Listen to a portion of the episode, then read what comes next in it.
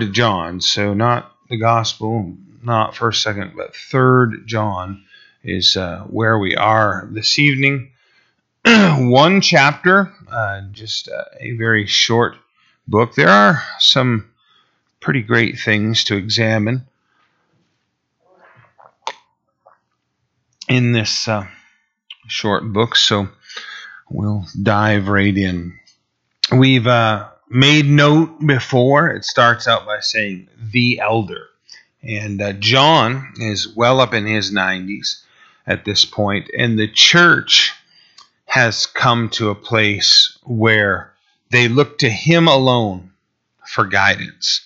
So when there are questions of doctrine, questions within the church of conduct, they ultimately will settle either by asking or on things John has said or written in the past. He is the final living apostle who was taught directly by Jesus Christ. He has suffered tremendously for his faith. Domitian tried to kill him at one point. The Roman Empire threw him into a cauldron of boiling oil, the mockery. Some of it was written was something along the lines of, like, I'm paraphrasing, but so you want baptism, so you want baptism by fire, so let's do that. Let's throw you in this boiling, cauldron of oil. And in case you're wondering, most oils boil around 350 degrees. That'll scald the flesh right off you instantly.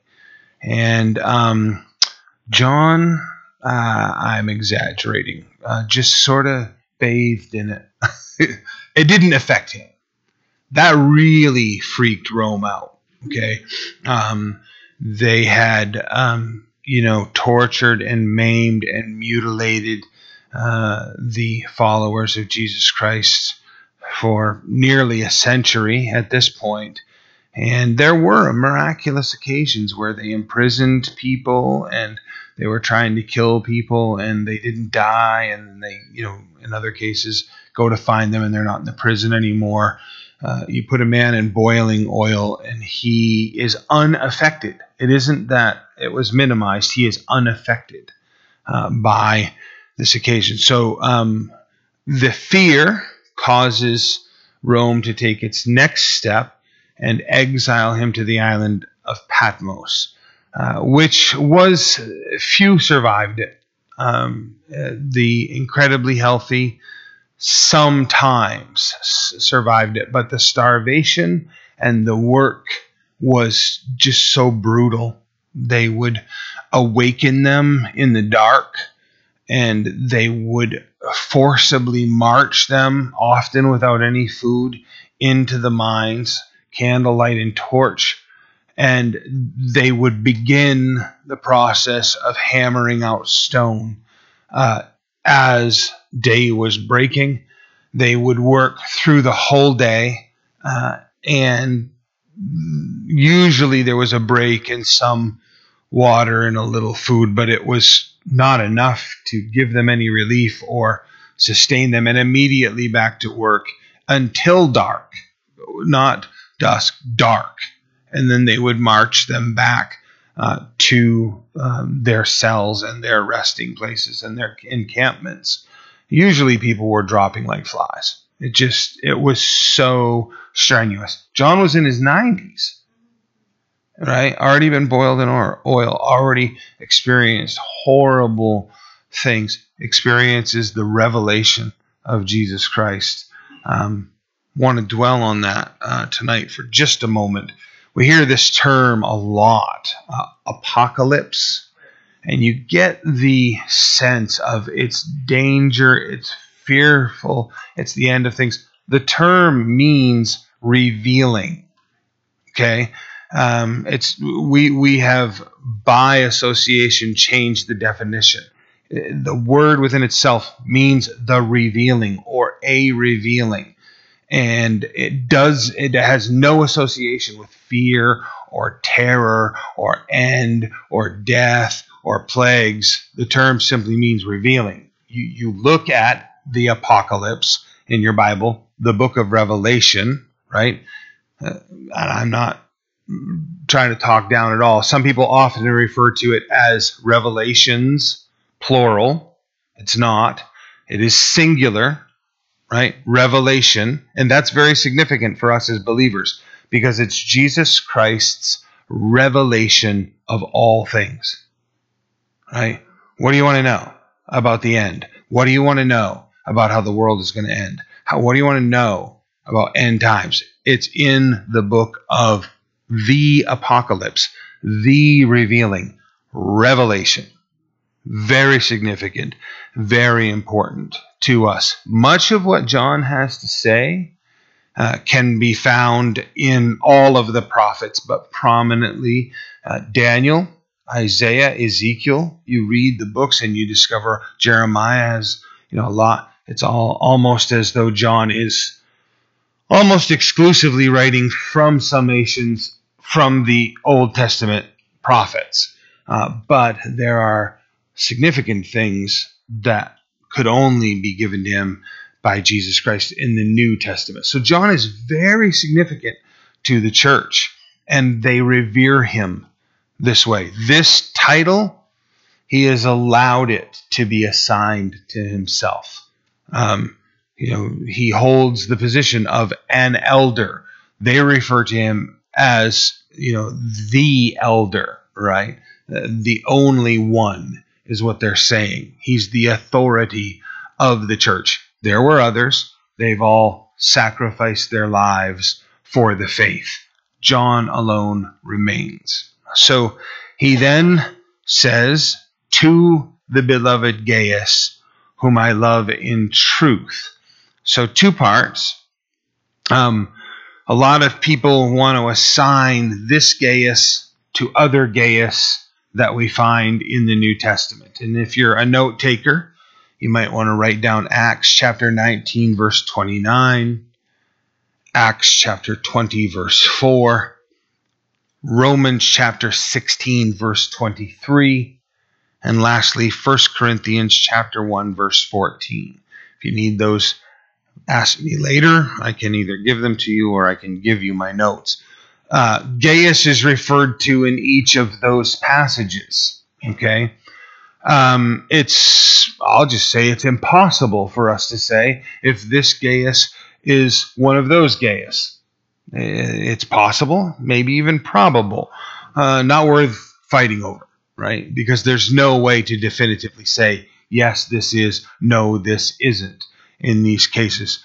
It literally is so common because of the Greek language that it would be like saying, no, it's this particular John or this particular Dave.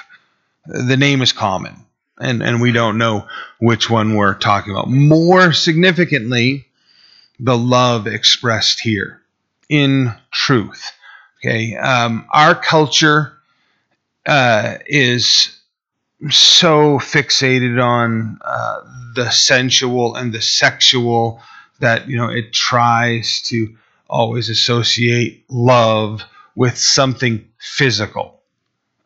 This is love in the truth. It's the idea of I'm in the truth as much as you're in the truth, and therefore we have this bond that can only be measured at the level of love.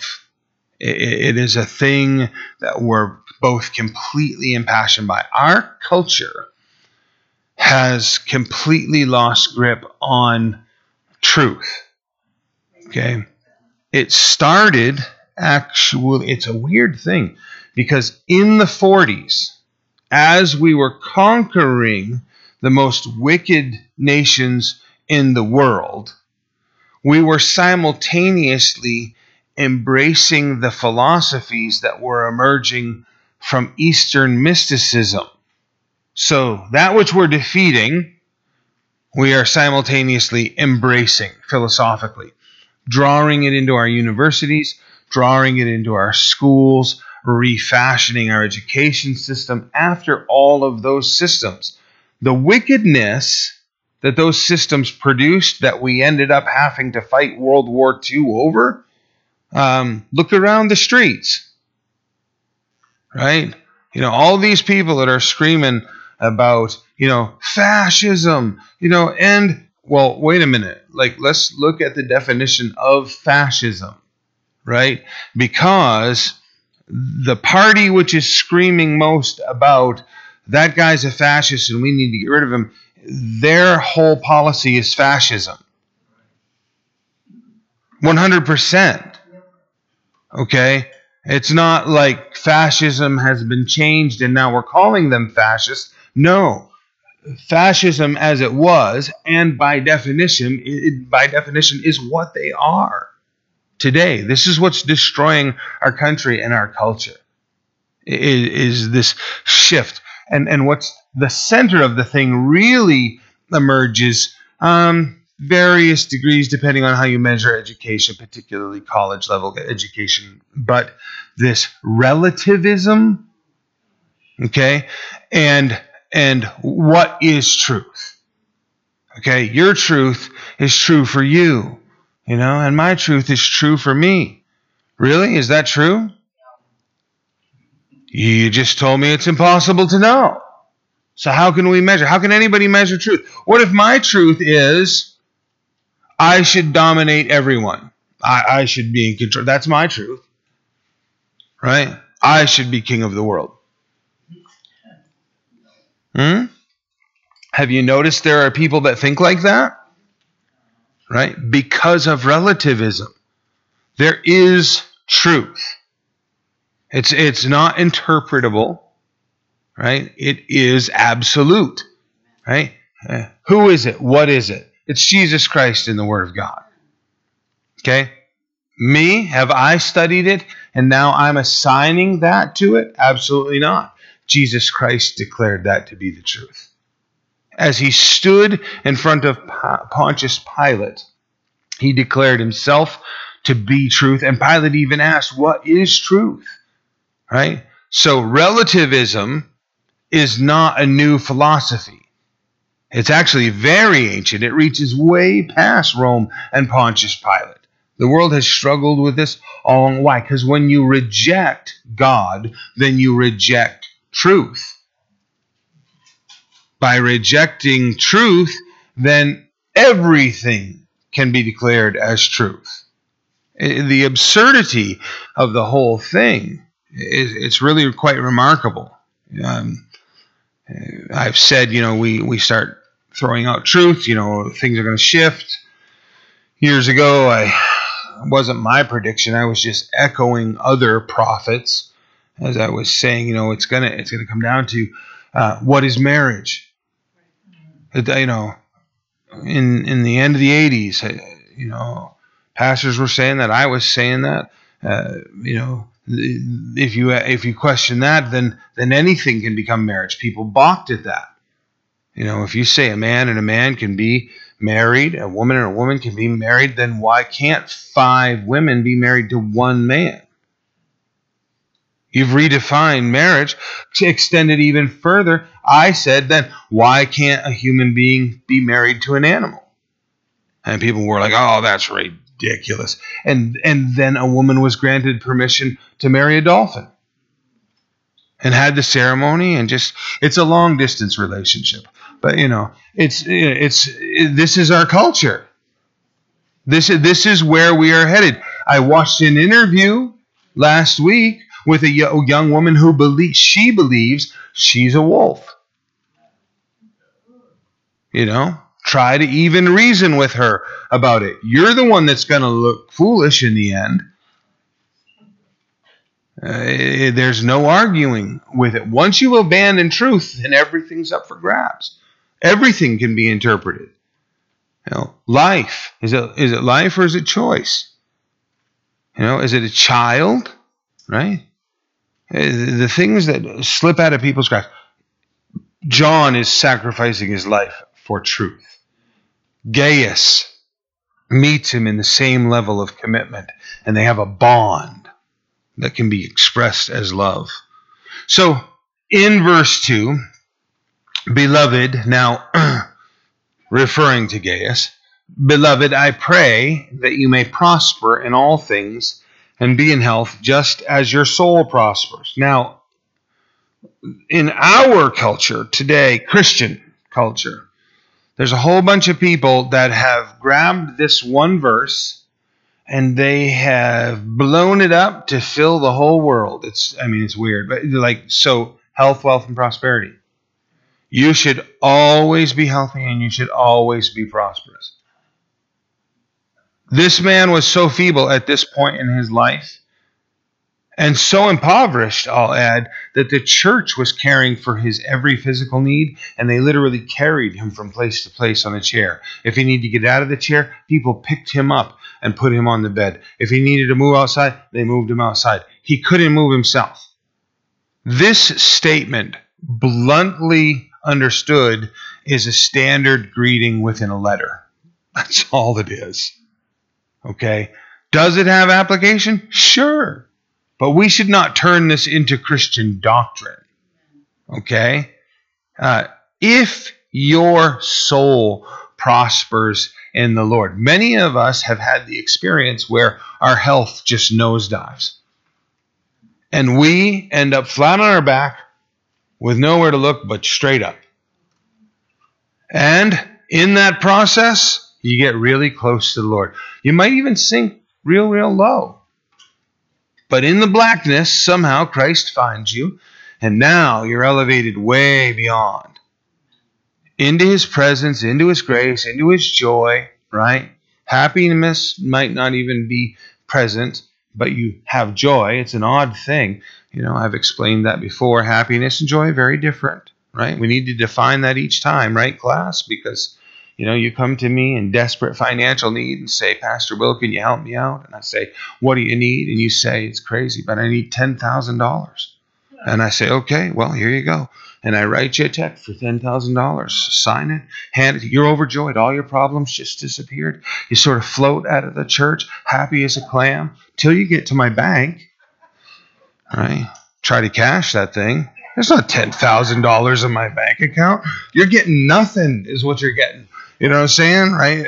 Because there's not happiness shot you into the stratosphere when I handed you a piece of paper. And now not only have you crashed back down to earth, you've sunk lower. Now you hate me. Maybe you hate Christianity. You got a whole bunch to vent.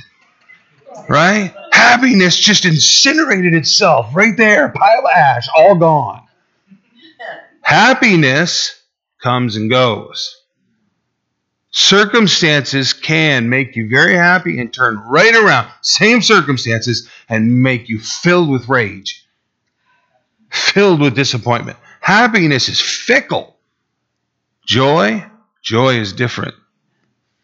When you're grounded in Christ, things can be very, very dark, and you can find a contentment in your soul, in your relationship with Christ. Your soul can prosper, right? If your soul prospers, it does benefit you physically, right? Think of all the verses you've read, right? It's a verse in Proverbs that tells us laughter is good medicine, right? You've experienced it, haven't you? Right? You got to watch some comedian, you got to hang out with friends, you had an evening of laughter, and the darkness disappeared. Your soul was lifted up, right? Happiness, that prosperity of the soul can actually provide you with physical healing. Think of all the things that tell us how negativity and doubt and anger and hatred, right? They curse the physical frame. Like rottenness to the bones, like cancer to the bones, as it is described in the scripture. And yet, goodness and light and laughter and friendship, as your soul prospers, your physical frame can also, right? Even if you're struggling physically, even if you're struggling for... So this has a truth in it that we want to embrace and hold on to. But it's not an absolute truth of you should always be prosperous and you should always be healthy and you should always be wealthy. You know, these men, particularly here, John, look at, Paul, look at the apostles, look at Jesus. They purposely suffered poverty and struggle and difficulty in order to benefit others, the church and the body and those they were ministering to. The people who embrace the wickedness of money, they always take these passages and twist them around and try to make them something else. You know, Paul told us the love of money is a root of all sorts of evil. It really is very, very destructive. So here, your soul should prosper in the Lord. And if you're incredibly wealthy also, great. That's cool. The Lord is actually fine with that. Money, I don't think any of us in this room know that experientially. But, it is conceptually, biblically, doctrinally real. Okay? I have had the rare occasion to meet a few incredibly wealthy people who their whole purpose in life is to serve the body of Christ with their wealth. I've met others who have incredible wealth, and they leech off from the body of Christ, and they take advantage of the body of Christ, and they manipulate the body. I'm not talking about those guys at all. Those who genuinely have the heart of Christ to serve and care for others. Remarkable thing. Very, very blessed thing. For I rejoiced greatly when brethren came and testified of the truth that is in you, just as you walk in the truth. I should have had that already. So I'm just going through the news last night, and I come across this article where Don McClure's son, Mike McClure, all of the charges were dropped against them. So they are the ones that had millions of dollars in fines against them in California for continuing to have church. Okay, so in case you're wondering, okay, when the next wave comes around, and it will come around, okay, they said, we are not going to close our church, and we're not going to wear masks. Okay?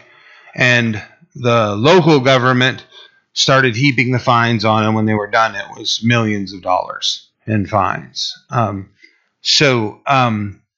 The young man, and I'm just because I'm trying to remember so hard, his name is Carson Adderley, was part of Calvary Chapel Bangor's School of Ministry.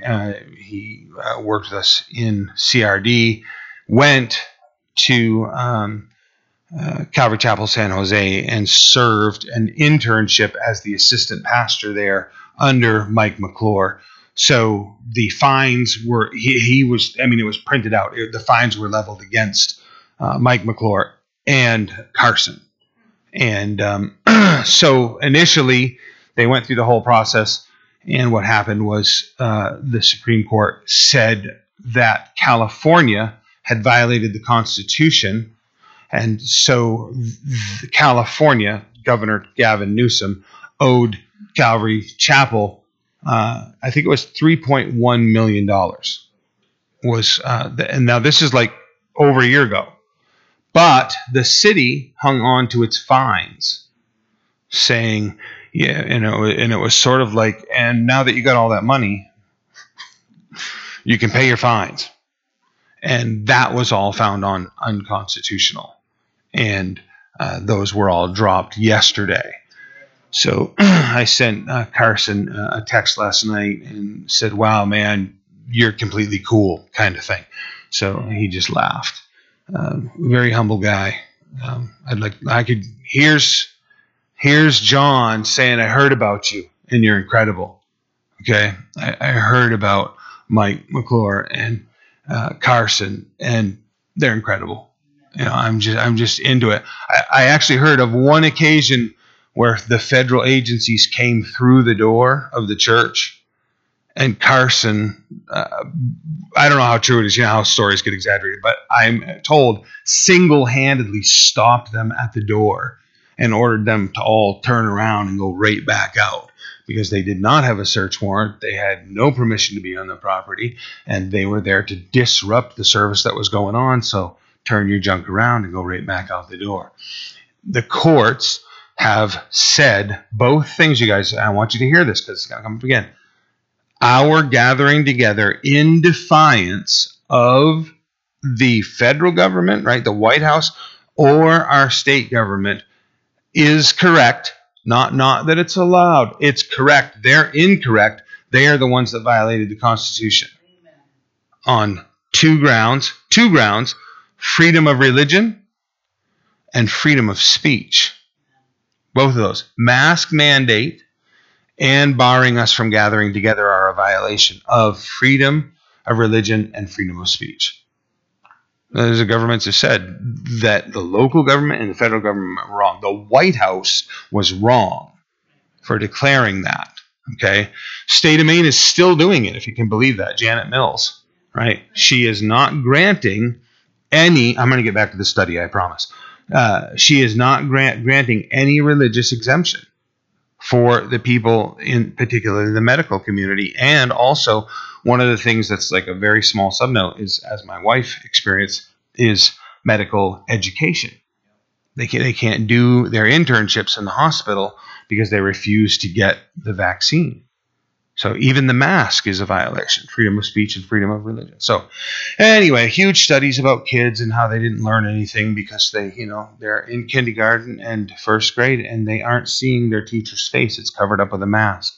They can't communicate with one another, and follow the other studies regarding how ineffective it is to block the disease. So where was I? Here, I heard about you. Brethren came and testified of the truth that is in you, just as you walk in the truth. In the truth. Our God is the God of science. It's hard for some people to imagine. They've excommunicated faith and science from one another. It's not true. I have no greater joy than to hear that my children walk in the truth. And so here's John making this expression of, you are a spiritual child of mine.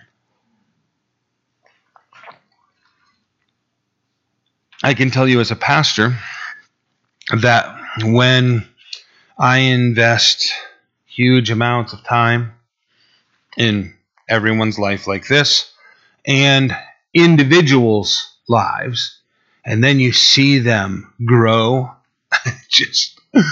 you could throw so many other things in my life away and I wouldn't care. To see people grab a hold of the truth and live according to it, it is such a fulfilling thing spiritually, right? And anybody that spent any amount of time with me, knows that I very much push people to have a relationship with Jesus Christ, not me, right? Got to know Jesus yourself. You can go through the process of Pastor Will. And if that's all it is constantly Pastor Will, you're getting so shortchanged. It's just, it's ridiculous to think. Try to make any comparison to me and what I can provide. Experience, wisdom, word, whatever the maximum amount of any of these things that I can impart to you, Jesus Christ can impart so much more. Spend a half hour with me. You might come away with a couple, quick phrases, one good joke. I don't know, maybe, probably not, right? Spend a half hour with Jesus. Life-changing. Spend a half hour every day with Jesus.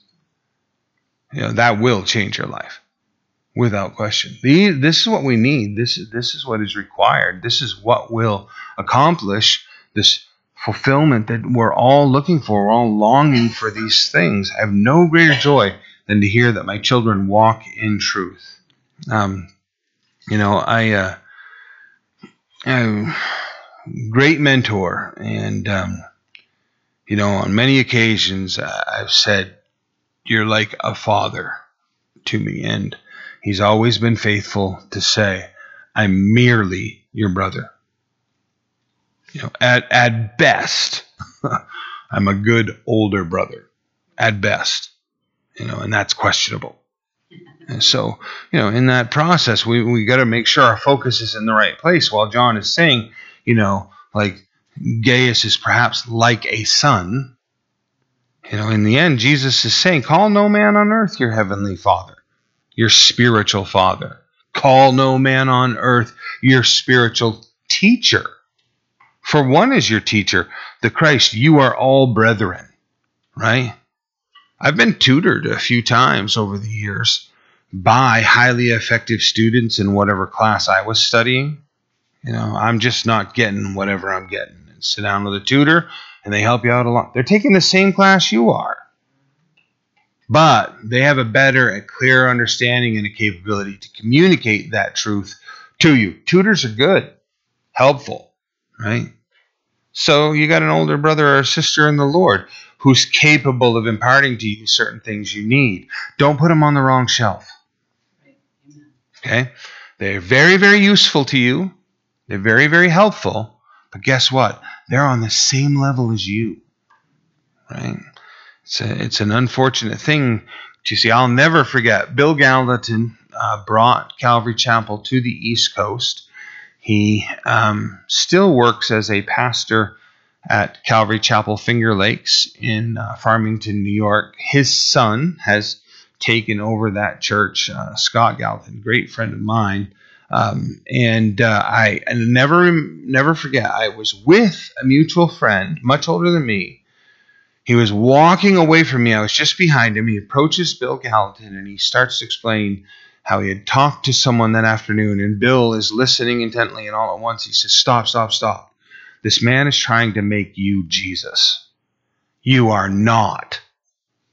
Go back and make him understand that, and all these problems will go away. He said, you know, this man, I know that's sort of second, third, fourth, fifth, place understanding, but my friend Walter is discipling other people, and Walter is relaying to Bill, I'm struggling with this person, and Bill says, you're struggling with that person because that person's trying to make you Jesus. Right? We want to be careful how much we cooperate with that, you know, because it is flattering, but it's really ineffectual, right? Because they need Jesus, not you. That's what's needed in our lives. So certainly no greater joy than to hear that my children walk in the truth. Verse 5, beloved, you do faithfully whatever you do for the brethren and for strangers. Specific compliment, okay? And that's a great thing to, when you recognize, look, when you're hanging out with people, when you're discipling them, when you're encouraging them in their faith, very often our temptation becomes to point out their flaws. Okay? It's really easy to do that. Okay? You know why it's most easy to do that? Because you know your own flaws. Okay? And so you make a whole bunch of heaping criticism about the flaw. Okay? My suggestion is look for the positive, right?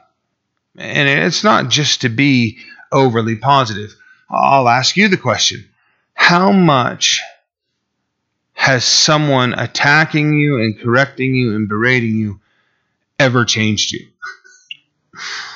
Usually very little, right? Usually very little. Those things do come out in time, right? Because we already know our own flaws, right? They're glaring. They bug us. We can't stand them. We deal with them more than anybody else. You know, maybe we're hiding them effectively from everyone else, and we're the only ones that actually know what our flaws are. And they are tearing us apart. We don't need to be beaten over the head. Okay? What does need to happen is we need to be very effective at whatever the Lord has gifted us towards. So here, John very specifically says, I've heard things about you. And they're good. You are doing an excellent job in these regards. And he's going to do that a little bit right here. He's going to build the person up. And therein is the character of Christ, right? To build people up. Sure, he corrects, right? Yeah. The thing I always point out to people is, you know, the devil wants to abuse you. The devil wants to accuse you. The devil wants to say terrible things, right? He's the accuser of the brethren, according to Revelation. Christ wants to build you up, right? Based on what we see in the Scripture, the final analysis is everything that's bad gets just burnt up in the fire, and all that's left is good. Right? So here's an approach. Right? He's going to address the bad that is very necessary to address because it's completely bad. In this situation, building him up in this. So you do faithfully whatever you do for the brethren and for strangers who have borne witness of your love before the church. People talk about you in a good way. They say good things about who you are and what you do. If you send them forward on their journey in a manner worthy of God, you will do well. Now, specifically, we talked about the Didache. So in 2 John, there were a number of itinerant prophets, mostly. Later it became evangelists, and then even pastors were traveling around. But at the time, specifically, prophets were traveling around. And how it began was with real prophets. These men traveled around and ministered the worship of God very powerfully. And the church was very, very edified by their work. But what outsiders began to observe is, hey, these guys are sort of treated like royalty.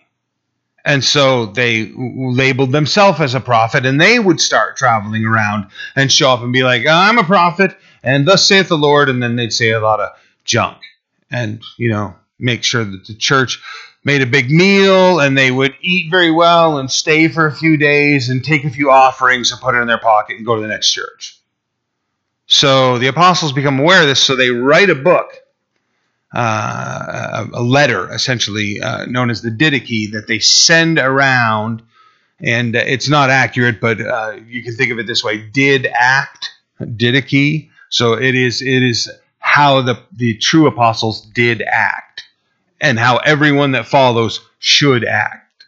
Okay, so the Didache says, yes, prophets can come into your midst and speak, and they can even demand of the church that the church prepare a big meal, but they're not allowed to eat of it. If they're a true prophet, they should not eat of that meal, that they're there to serve, right? Christ wasn't there to care for himself. He was there to care for others. He can even demand that offerings be taken and monies be raised, like outside what the church was normally doing once a week. A prophet could show up and say, we're going to take a special offering this evening, right? And when that money was gathered, he could say, all of this money should be given to that person over there. You know, their house was destroyed, or, you know, they're suffering some hardship, so all that money will go to them. If they take it for themselves, if they try to, don't give them the money, know that they're a false prophet, label them a false prophet, drive them out of the church. Okay? So in this discussion is part of that. Because as these apostles are coming down, we're going to see there are people within the church who are not letting the real apostles, the real prophets come, refusing them, right? Making a name for themselves. And here is Gaius, who, contrary to that, is welcoming them, caring for them, providing for them, and sending on their way. And word's getting around, that Gaius guy really wants to make the church strong. He wants to make the church healthy. He is continuously providing for others. Others-centric. You know, however we would apply that today, when you experience people within the church who are others-centered, that's always notable when somebody wants to care for others. So here in this situation, as he continues, you know, if you... who have borne witness of your love before the church, if you send them forward on their journey in a manner worthy of God, you will do well, because they went forth for his name's sake, taking nothing from the Gentiles. And there's something about that. The church has commercialized itself and continues to commercialize itself more and more. where it actually takes money from non-Christian organizations. You want to support our ministry? Send funds. Send this. It's really problematic. Is it completely forbidden in the scripture? I don't think so. Is it very problematic? Always, you know. Taking money, taking funding from non-Christian entities, you know. If you come in the front door and there's a big Coca-Cola display and their products out, you know what I'm saying? And money is flowing in. You got to know there's probably some level of compromise, right? They've got certain agendas. I mean, I'm just, you know, throwing out whatever imaginary example I can give, but you know, that idea of giving, and listen, there are lots of churches that do, like, actively do this. They have people that go around all the businesses. We're from such and such a local church. We're looking for donations. Would you like to support our ministries? And they'll accept and accept and accept. You know, it's problematic. It presents problems. You want to be careful of doing it or being part of a church that does. Could be beneficial. That's between them and the Lord. It's very dangerous, very, very problematic, because they went forth for his name's sake, taking nothing from the Gentiles. Gentiles, you know, Jews, Gentiles. It's simply in this understanding of this time as believers versus non-believers. That's how it's summarized. You know, it isn't a matter of non-Jewish people or such. It's just a matter of, you know, much more accurately, believers versus non-believers. We therefore ought to receive such, those that would come in and minister the gospel in a selfless way, that we may become fellow workers for the truth. We shouldn't be saying, we don't accept prophets here. You know, these traveling prophets that come. No, sorry. We don't accept you. Example, church, this church, last Sunday. Right? We had Dr. Jeffrey Benjamin here from Creation Ministries International. And we blessed that ministry. You, church, blessed that ministry. Them coming here. And I would say they profoundly blessed us. In a lot of ways, the things I had to share and the resources they gave, really, really great opportunity there. We like it when we find like-minded ministries and we can couple together with them and work and minister with them. So it's a really gracious thing. Workers for the truth, fellow workers for the truth. All right. Now he discusses Diotrephes and Demetrius here, verse 9. I wrote to the church, but Diotrephes, who loves to have the preeminence among them, does not receive us. What kind of a knucklehead would not allow the Apostle John, the elder, to come to his church? I mean, it's just how absurd. And literally, this is what's going on. Diotrephes wouldn't allow him. Not going to allow that guy. Diotrephes not going to allow him to come to church. That's why. He loves the preeminence himself. You know, King Diotrephes in control of the whole thing. You know, tells people who can come, who can go, who can pray, who can't. You know, when you can stand, when you can sit, when you know, just monstrous in every setting. This is who this person is. Controlling. There was a movement that went through the church a number of years ago called shepherding. Some of you probably experienced it. Really destructive. And the concept was there are people who are very mature within Christianity, and they will help shepherd immature people within Christianity. And it turns into usually, there were some women involved, but it was almost always men, particular men chosen to be shepherds, and they would tell usually younger men, but sometimes younger men and women, what they could do in every scenario. So, nope, you can't eat at that restaurant, and you can't hang out with those people, and you can't date that man, and you can't own that car, and you can't go to that service, but you can go to this service, and they become all controlling of every setting, telling them what doctrine they can believe, what Bible, what version of the Bible they can read, and, you know, all various degrees of that shepherding, right? I just reviewed with us, right? We have one shepherd, right? We do not have any spiritual father. We do not even have any spiritual teacher. We are all brethren, right? Someone who might be more mature than you, that could impart a whole bunch of wisdom to you, might also be incredibly immature in some area that you could easily identify. And at that point, you can listen to them right up to that subject, and then like, no, I can't listen to you on the subject. You know, it's interesting how people inflate themselves. So here he wants the preeminence among them and does not receive us. You know, John coming as one of the apostles, as a prophet. Therefore, if I come, I will call to mind his deeds, which he does. If I show up, right, I'm not going to stay away just because he said so. I was chosen, John is saying, as an apostle sent out by Jesus Christ. And if the Lord tells me to go to the church where he is, I'm going to confront him face to face. I'm going to say the things that need to be said. So I will call to mind his deeds. And that isn't, you know, he's going to publicly make a display. You know, here Diotrephes has publicly taken a position against the known spiritual leadership of the church. And so John is saying, I'll handle that when I get there. This term, prating, right? So, therefore, if I come, I will call to mind his deeds, which he does, prating against us with malicious words. The definition of prating is to be a babbler or trifler. That is, by implication, to berate idly, meaning there's no foundation to the rebuke, or mischievously, to prate against. This is who this man is. He's a big mouth.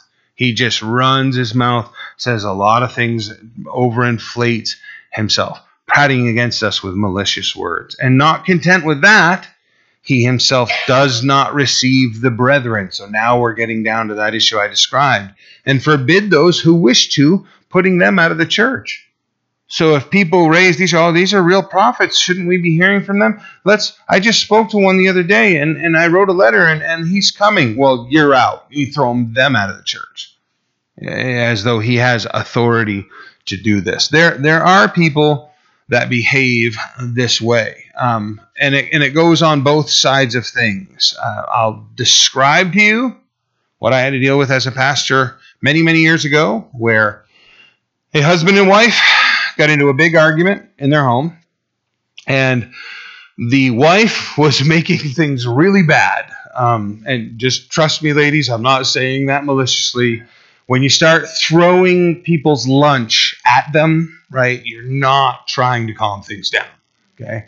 And so the husband storms out of the house and jumps in his pickup truck, and of course now he's completely in the flesh. And as he tears out of the driveway and spits rocks and gravel, it smashes the door where the wife is standing, yelling out in the driveway. So now the police get called, right? And now the husband's in jail, and I'm down there with the daughter, bailing them out. And you know, this is decades ago, okay? So we sort with that quietly, family, get things sorted out. Just a little while later, a woman calls me up from the church and says, basically, I don't know what you've been doing, but I need the phone number of every person in our church right now. And I'm like, well, I don't normally do that. Why would you need the phone numbers? Because we all need to be in prayer for this couple. I don't think it's wise that we would tell everyone in the church what just happened in that couple's home this afternoon. They all need to know. No, I'm certain that they don't.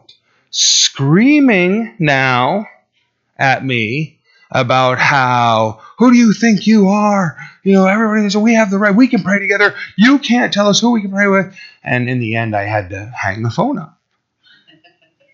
And I mean, like, politely, like, I'm going to let you go. This is going nowhere. Sorry to hang up on you, but I'm just going to hang up. You know, hang up the phone.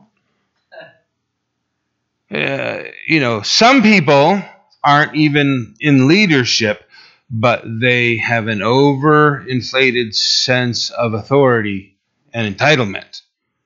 Imagine if I was just handing out all of your phone numbers to everyone. For no reason. For good reasons, right? Probably some of you would be like, I'd rather everyone didn't know my phone number.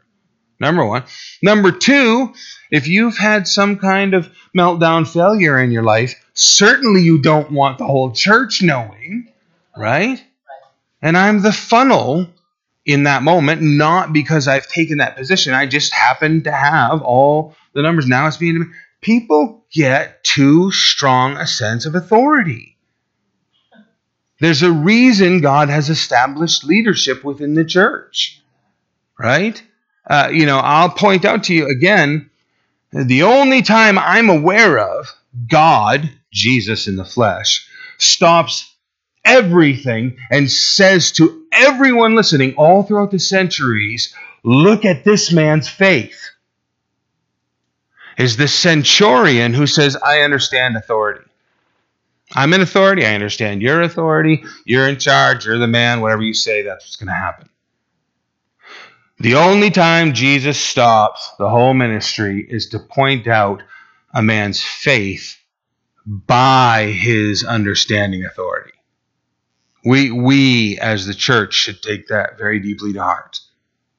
That Jesus Christ places a tremendous amount of responsibility upon authority, godly authority. So here, defiance of the authority, putting people out of the church. Beloved, do not imitate what is evil. Notice that he doesn't even directly say, do not imitate Diotrephes, right?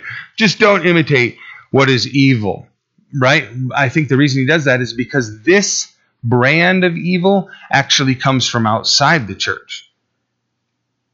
This worldly sense of overinflated ego and authority and domineering over other people, that shouldn't even be in the church, right?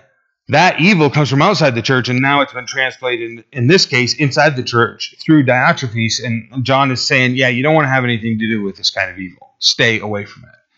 But what is good in contrast? So he who does good is of God. He who does evil has not seen God. Now, Demetrius has a good testimony from all and from the truth itself. He does what is truth. People speak of him highly, and John is essentially saying, when I look at the Word of God, truth, I can say that Demetrius is one who functions according to the truth. So people speak well of him, and the truth itself speaks well of him. So here, and from the truth itself, and we also bear witness, and you know that our testimony is true. So, John is, at this point, throwing down the business card, saying, look, if you need a personal reference of Demetrius, let me just say it outright. I do speak well of that man and give him my recommendations. This is a letter being written forward to this church, and he's openly saying to them, Diotrephes, that's a scoundrel, and you want to stay away from that guy. Demetrius is a guy who is exemplary, and you all want to behave like him. Imagine when that letter was read on Sunday morning. And Demetrius is, sitting over here thinking, wow, justification. And Diotrephes is over here, easy to see because his head just exploded. You know what I'm saying? Now take another layer to this, you guys. This whole thing of tolerance and let's cover things up and let's not speak openly about what is admirable and who is shameful. The church needs to be aware that there are certain people who are going to rise up in the church, that the church needs to be made aware. That person right over there by name is someone you should stay away from. Now, had a man in this church not that many years ago now sexually took advantage of a young woman. Really wreaked havoc on her life and her family and this church. And then, immediately following that, he's on Facebook trying to make connections. Please be understanding. Please, please, please, please. And I showed up here and stated his name in full outright and said, please stay away from this man. Do not communicate with him on Facebook. Please do not Reach out to him or let him reach out to you. Oh, man, a whole bunch of people came up to me after church. Like, who do you think you are? I'm a shepherd who's trying to protect the sheep in this flock. Right? Shepherding movement? No. Right? But Peter said to the elders, shepherd the flock. Feed them the word of God and protect them. Right? Just in case you weren't aware, one of the women who got very mad at me at that time, this is more than 5 years ago now, left the church, had a whole bunch to say. She wrote me a letter and actually asked me to read it to the whole church, addressed it to this church. I didn't read it to this whole church. I talked to a handful of people who it was appropriate to, but the letter said, Dear Calvary Chapel Down East, I was completely wrong. Will was completely right. This guy that he warned us away from then actively pursued my daughter. There are reasons, you guys, to know and respect and follow the appropriate leadership.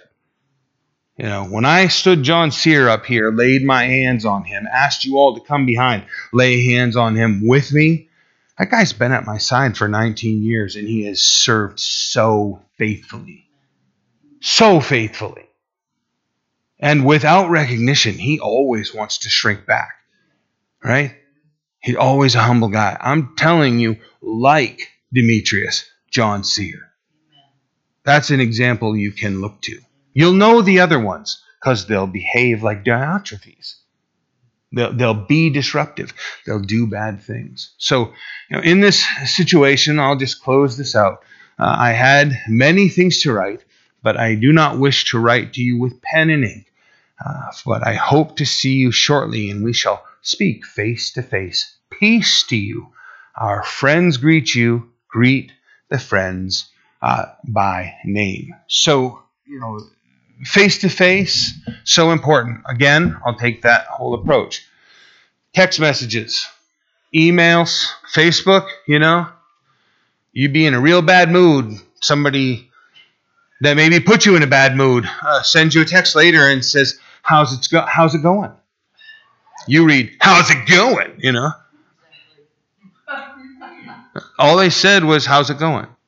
Until you speak to them face to face, much better to extract the emotion.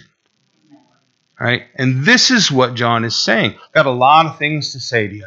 Think about how sticky that situation was he was just talking about. He's saying, I got a whole bunch more to talk about. It's better if we do it face-to-face. It's better if you do it face-to-face. Come to church. No? Go visit your friend. That's very helpful. Show up, have a coffee, a tea. You know, just hang out for a little while. Face-to-face discussion. Very fruitful. Very important. Simple letter. Amen? Amen. Well, that's the time we have. Why don't we stand and we'll pray.